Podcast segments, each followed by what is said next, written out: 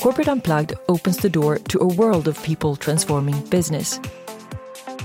They share their dreams, their experiences, and what they would never give up.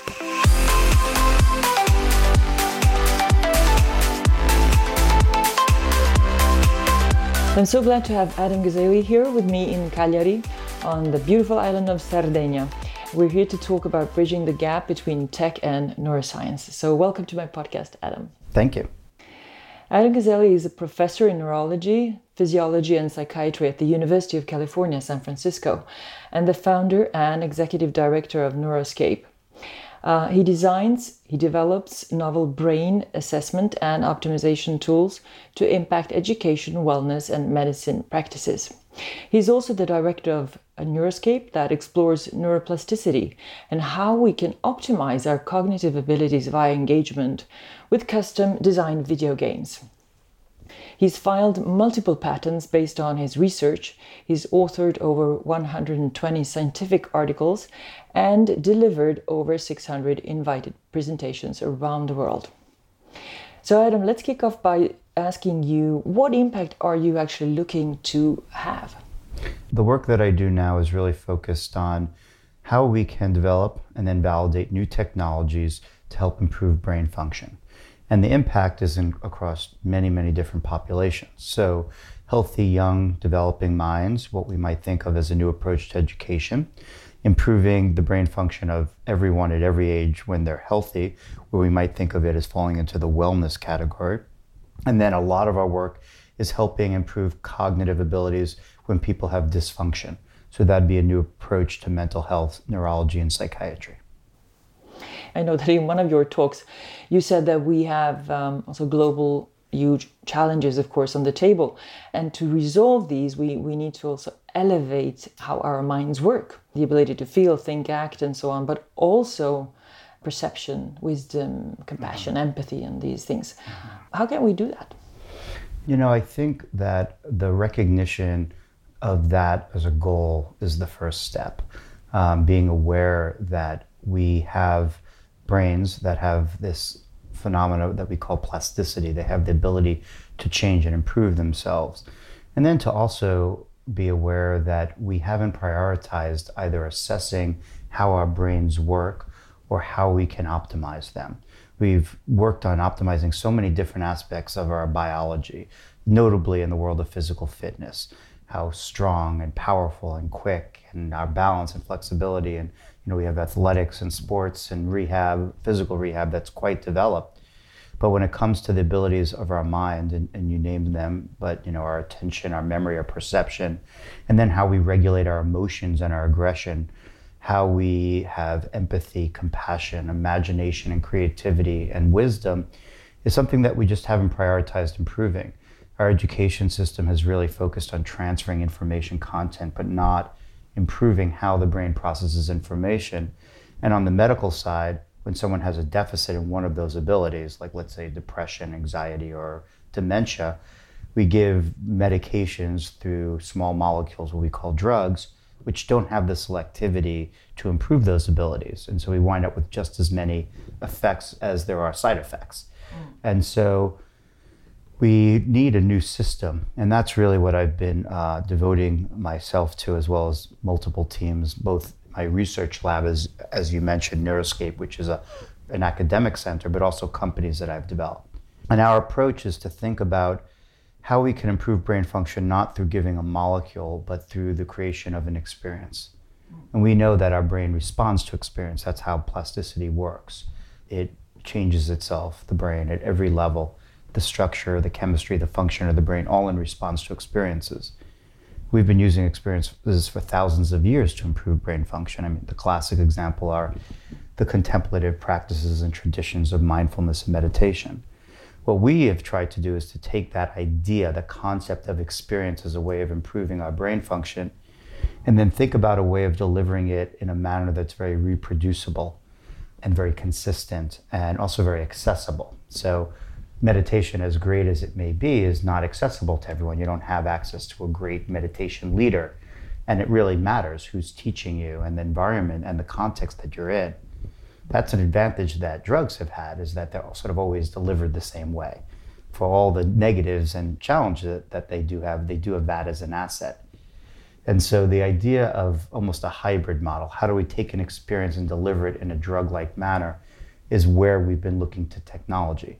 How do we create these interactive experiences that are adaptive and personalized to an individual, very accessible and targeted, and can be uh, delivered anywhere and also tested in randomized controlled trials? So that's sort of the big picture. How do we create experiential treatments to improve brain function?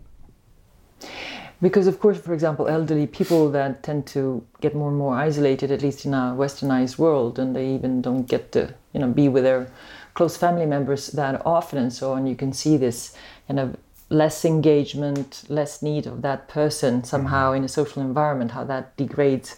So, in a way, we might talk about tools or, or, ways of engaging that kind of person to stimulate the areas in their brain, right? Mm-hmm. In order to be more alive and more healthy mm-hmm. uh, in general. So it's like a drug-free prescription yeah, in the exactly. future, right? Exactly. On the medical side, we are what we describe as creating digital medicine, mm. as opposed to uh, pharmaceutical medicines, which deliver molecules. That's how they work. We have digital medicines that deliver experiences as treatments. Mm. And that's what we're trying to create. No one has actually done that yet in a way that's FDA approved and prescribable, and that's really the direction we're going. And there's so many different types of goals that you can have. All those different aspects of cognition that I listed could be improved by an interactive experience. It's just how do you create the type of engagement that activates the brain in such a way that improves that, and then how do you make it fun enough that people will engage in it for a long period of time. Um, so that's the challenge. And that's where we've really looked not just to interactive experiences, but to the art and music and story and, and reward that goes into video gameplay. So we might see these kind of new types of medicine then uh, to treat, uh, for example, I don't know, Parkinson and, mm-hmm. schizophrenia and, and yeah, the conditions that we're studying right now on the medical side include attention deficit disorder, autism, depression, anxiety, post traumatic stress disorder, traumatic brain injury, multiple sclerosis, Parkinson's disease, Alzheimer's disease. All of those are ongoing research studies. And then there are more on the way. And how much time do you think uh, there is before any of this is happening for real? We are very, very close. So when I say we, which is very confusing because I wear lots of hats, when I say we in this case, I'm talking about Akili Interactive, which is a company that I started based on my research eight years ago. And Akili, so where my where Neuroscape is essentially like an incubator of new technologies. I design it, we develop it, we do the basic deep dive research studies to figure out if there's anything there. We file patents behind all that technology. And then if we find something interesting, it has to leave the lab. You can't build products inside academic research centers. And so I started a company called Akili Interactive which has an exclusive license to the patent owned by my university, which I am the inventor of. And Akili has been bu- building way better games as treatments.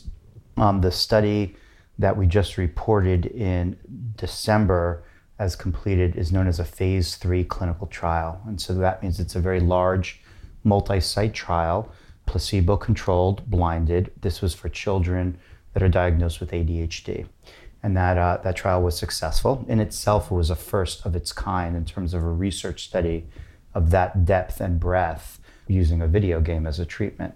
Um, we are now in the process of filing a proposal for uh, to the FDA to have that approved as a class two medical device to treat pediatric ADHD.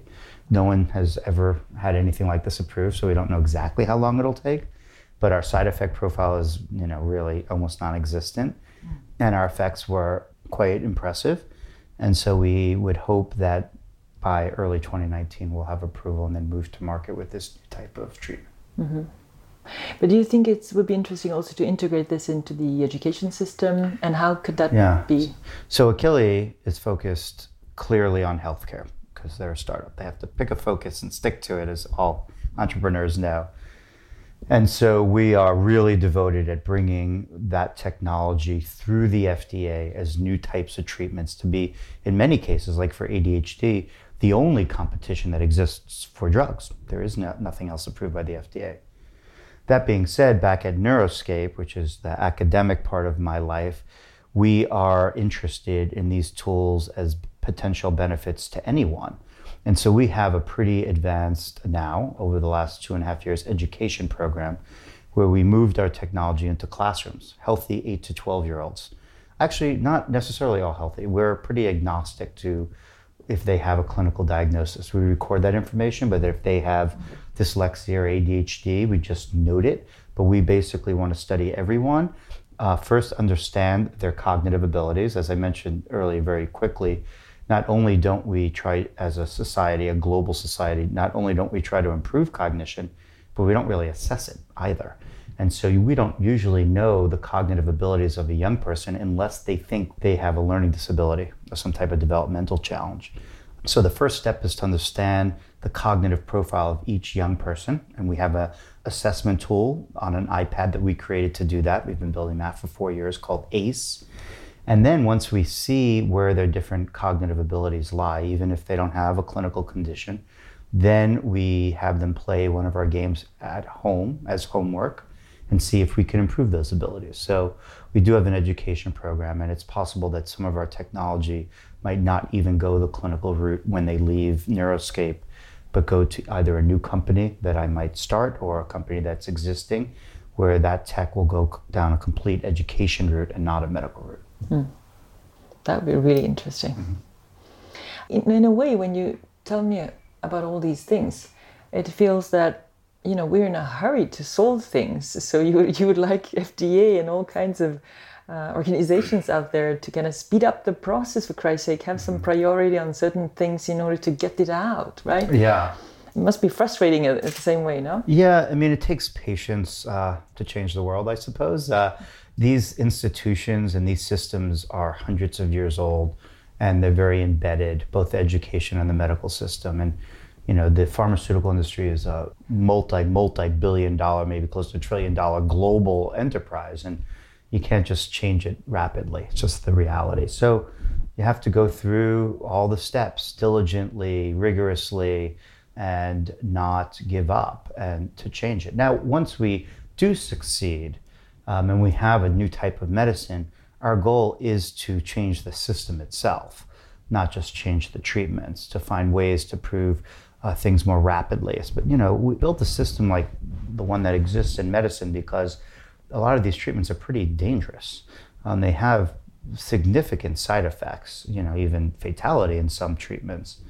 And so, you know, it was built largely to protect people from the side effects and the negative consequences of treatments, which are pretty devastating to people. Once we have treatments like the one we're developing, which have really minimal side effects, we think we could move more rapidly through efficacy studies. So that's the goal. First step is to get inside the system, and the second step would be to change it. Mm-hmm. So if you would be approached by, let's say, a pharmaceutical industry company, and uh, to say, okay, we we're interested, we'd like to buy this and integrate that into our portfolio of, of services and things we do and so on. Would you even be interested? Well, we do have lots of relationships right now financially with pharmaceutical companies. So Akili is of great interest to them. Uh, this idea, if there is a digital revolution of medicine that is in the process of being born, I think they don't want to miss it. We've decided for pediatric ADHD, at least in the US, we are going that route alone. We're not partnering with pharmaceutical company. That was a big, big decision, big board level decision of, of how you go about launching an entirely new product class into the medical domain. And what, we, what was the reason?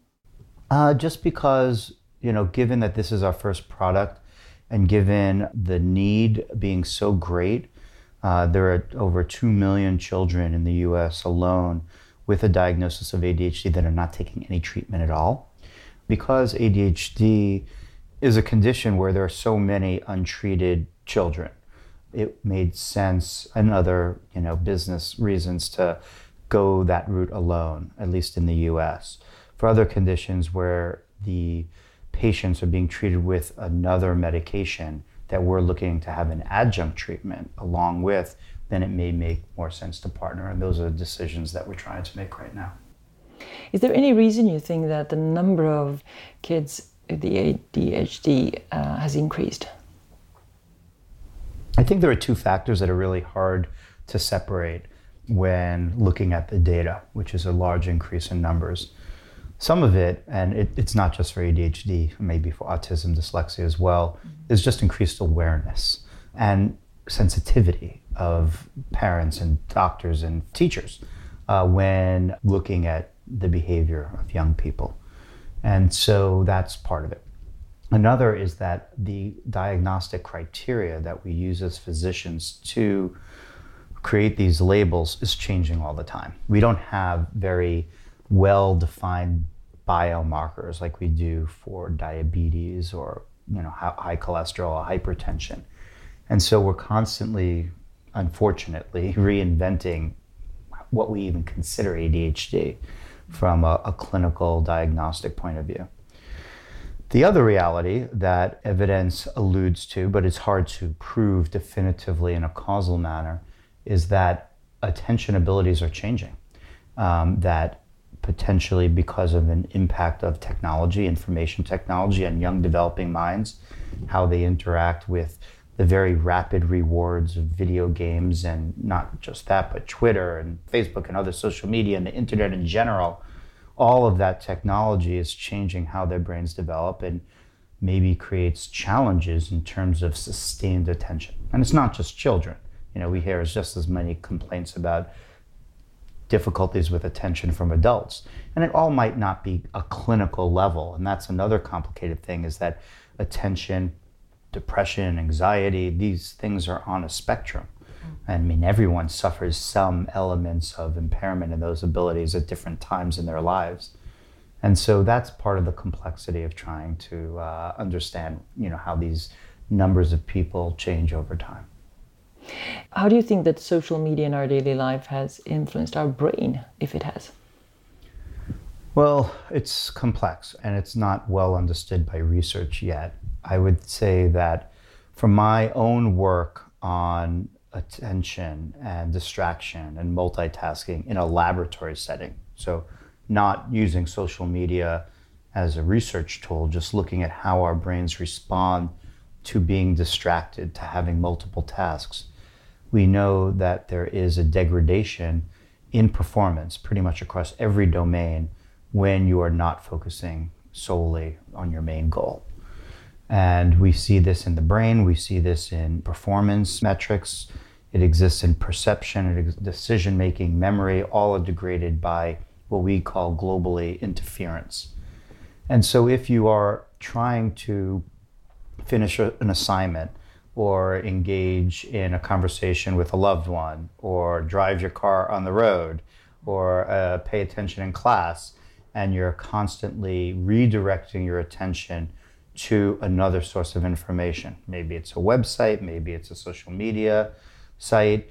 It will degrade your performance. And if you get in a habit of doing that and it becomes a cognitive style where you just interrupt yourself all the time, it will have negative consequences. Mm, sure.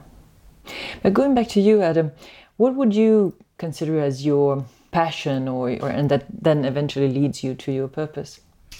Well, I mean, I am driven by the desire to truly make a difference. Um, it sounds sort of corny to say change the world, but it's sort of what I want to do and always have. I was just trying to find out what that was. And it was originally my, when I was a child, my attraction was to astronomy and space and the cosmos. Mm.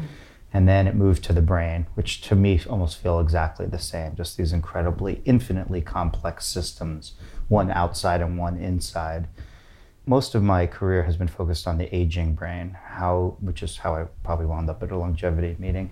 How do we um, change in terms of our processing abilities as we get older, in terms of how our brains work? But that wasn't enough to change anything. You know, I think it was interesting research that I was uh, generating about how the brain decreases its cognitive capacities as we get older, but it wasn't helping anyone. And so, what I've been doing over the last decade, creating new technologies and then understanding if they work and how they work and who they work best in to actually help people directly, is my dream. It's how I finally get to do something to really help people. And we're really very, very close to doing that. What would you say were your transformational points in your life that have influenced you the most so far? Well, one of the things that influenced me a lot, although it wasn't apparent, is moving to San Francisco. Uh, so I'm from New York City, which is a great city. I love New York, and I never thought I would leave. And San Francisco and the West Coast, I went to Berkeley for a while, was interesting for many reasons. Uh, the West Coast has a lot of appeal. Uh, but I believe now, in retrospect, that being immersed in the technology community, watching, you know, I have friends that have started companies like Twitter and Uber and Instagram, and watching that type of, I guess, fearless innovation has really inspired me and allowed me to push myself to see how neuroscience can be different than it has been, where it's largely been academic and not translational, not getting into people's lives in a beneficial way.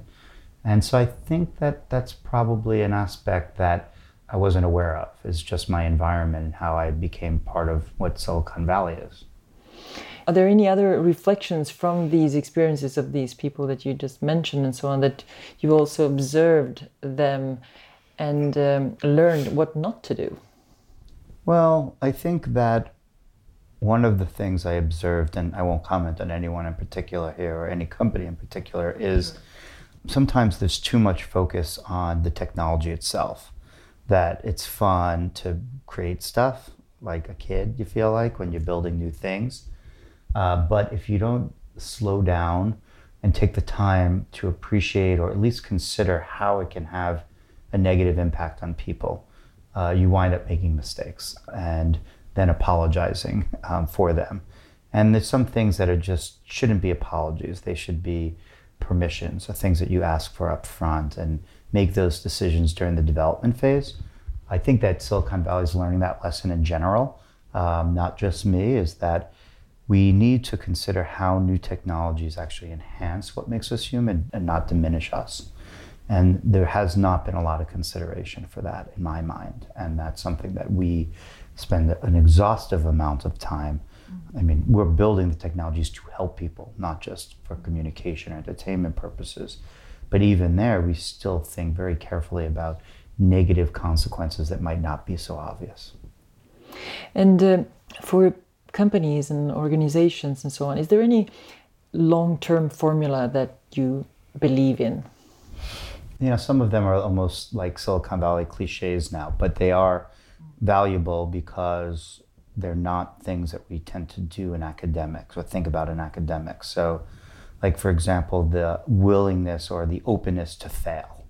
Academics has no tolerance for fail. You can't get your grants, you can't get tenure, your papers won't get published with negative results. Everything has to be a success, and it creates a lot of complexities in our field in Silicon Valley and, and the tech world, there's almost a little bit of pride that comes along with I tried and it didn't work. That company failed, or this idea didn't work. So we scratched it and we pivoted. And sometimes it's overstated, but it is a psychological difference to say this might fail because it's a little crazy, but if we succeed, it'll be amazing. And so we should try it.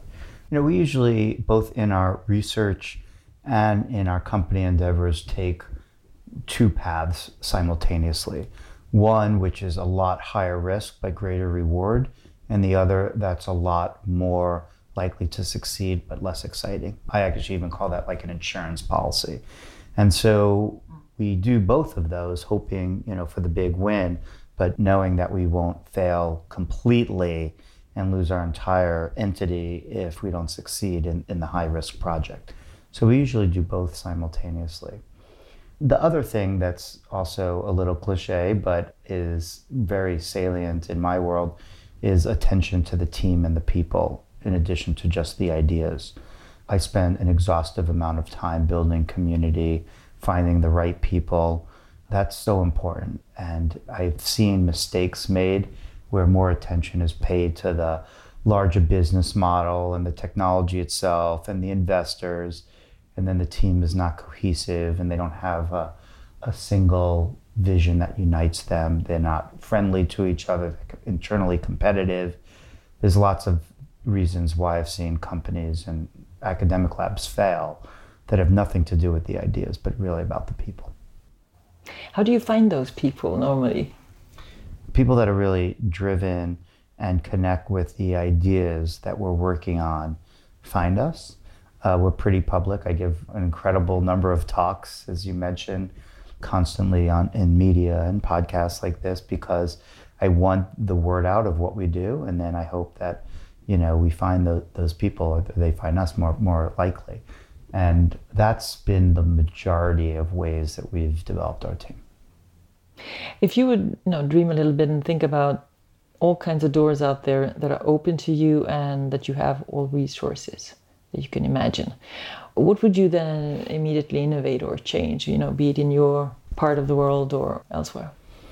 Well, the biggest resource that challenge that we have right now, more so at Neuroscape because it's an academic lab that doesn't create products and doesn't have financial investment, than in Akili, which has both of those things, is engineering talent.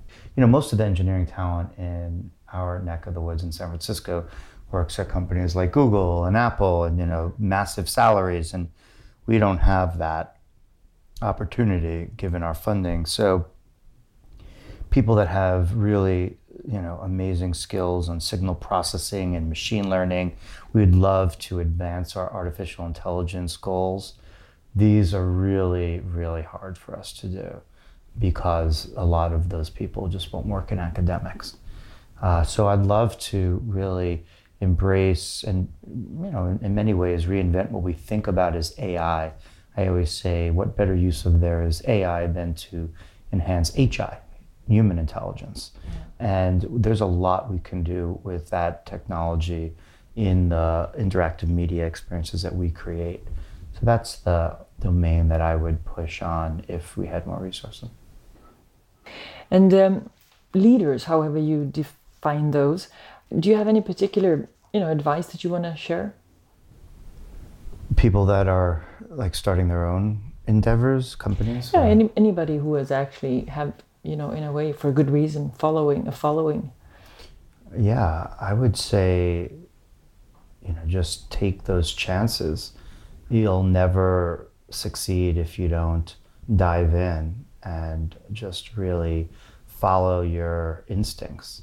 It's scary, but I've seen so many people just wait and wait for that perfect opportunity to come. And, you know, opportunities don't often come, you make them. And so you have to build your own path and not be afraid to do that. Mm. you followed that with success, so. and um, if you would give, you know, some advice to yourself, let's 10, 15 years ago or so, what, what would that be? I guess it's along the same lines. You know, just be fearless. Uh, those are the type of inspirations that I've had uh, where you just don't get hung up in all the what ifs and really just allow yourself to follow your dreams. I would tell my, my younger self to go ahead, go for it. Mm. You know, it doesn't mean to be irresponsible. I think that that advice of being fearless and aggressive and, and not hesitating is sometimes coupled with it's okay to be irresponsible. And that's not what I mean by it. It's also appropriate to be thoughtful and to be patient and to make sure that what you're doing is helping people and not hurting them. So I would say be forward thinking and don't wait for the opportunities to come. Um, be fearless, but also be thoughtful. Good advice. What do you think is the most important thing for companies to focus on right now? This idea of like the double bottom line, which we talk about a lot in mm-hmm. our area in the world. Um, how do you make a profit, which is what you need to do? I'm not denying that. How do you get revenue at a high enough level that you're sustainable, that you're returning an investment, um, which is what you have to do? um, and also do some good in the world and help people. And there's a way to do them both, but it takes thought and it takes readjustments along the way to make sure that you're doing that. But I feel like every company should be thinking along those lines. Like we just have, each of us individually have such a short time here on this planet, and our ability to make an impact is limited. And if we don't think about how do we both make money for ourselves and our investors, and also how do we help humanity, then I feel like it's misdirected. So true. And what do you think, an even bigger question, what do you think the world needs most at this time? well, that's a big question. Yeah. I feel that we need to think maybe this is a good sort of loop back to where we started. The world needs to have people who value their minds and how their brains operate at a higher level. Uh, we need to evolve our minds just like we've evolved our technology. We can't just hope that it goes along for the ride uh, because you know things happen that are negative, like what we see now, an increase in attention deficits and memory challenges with older adults, and depression and anxiety are climbing in children. I find my view is that this is occurring because we have not prioritized the evolution of the human mind, how we think, how we make decisions, our imagination, how we care about each other. Compassion, empathy are things that are just mentioned, you know, in fleeting comments, or they're made to think that that's woo-woo, new agey, not like mm. core values that anyone in you know the operating world would would maintain. But if we do not embrace those aspects of being human, we will just continue to have bigger and bigger problems as we as we advance technologically. Mm. So I've discovered this website of yours, Come Wander, and um, beautiful photos that you've taken over the years of nature. Yeah, and they're just fantastic. I was just impressed. Is this something that you spend also some time on even today? Yeah. So 20 years ago, I discovered nature photography pretty randomly. I never did anything artistic in my life, and my nature exposure was very limited, having grown up in New York City. And it changed my life completely. And it's something that I do. I have my camera equipment here in Sardinia. I'm actually doing a shoot tomorrow. Uh, so when I travel around the world to give lectures, I always couple in some nature time to do photography. And I used to have a business called Wanderings where I sold fine art prints. Now I have a website, comewander.com, where I largely share it. Um, but to me, it's the same feeling as I get from science. It's an exploration of nature, what's beautiful about it, and how it's organized. And uh, so it feels the same to me as doing lab work, is getting out in the field with a camera and watching a sunrise. So yeah, it's still a big part of my life. Mm-hmm.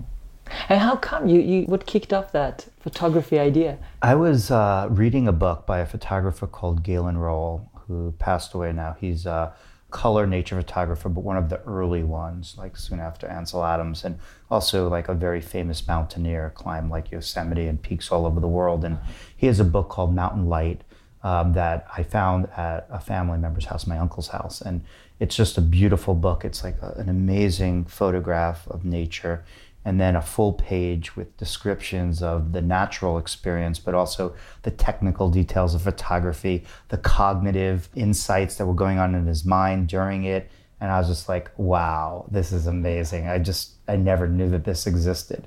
And my uncle went up to his bedroom and brought down, he's, he was more of a camera collector, really, than a photographer in a lot of ways and brought down a, a a 1968 from the year I was born, a completely manual camera, and gave me a pack of 36 rolls of film and said, "Go ahead, learn how to do that."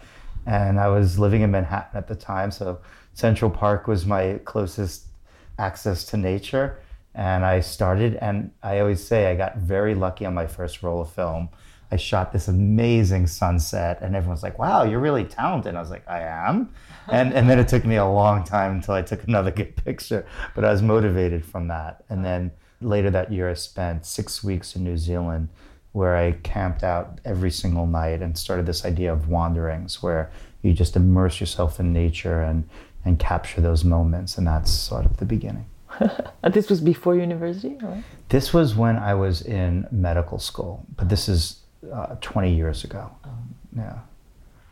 Wonderful to have these kind of extra environments and spaces to go to. Okay, so thank you so much, Adam. Uh, you're just wonderful, and and um, you're working on such an important mission for all of us. So thank you for that. Thanks for being here. My thanks, pleasure. Thanks for sharing. So to find out more about Adam and his work, you can head to neuroscape.ucsf.edu, and of course, don't miss this um, nature photography at Go Wonder. And you will also find all links and show notes on corporateunplug.com slash podcast. Remember to subscribe to the podcast on iTunes and Acast, and I truly appreciate if you share this episode with your network and friends for impact. Thanks for listening, and until next time, live with purpose and remember to unplug. Ciao.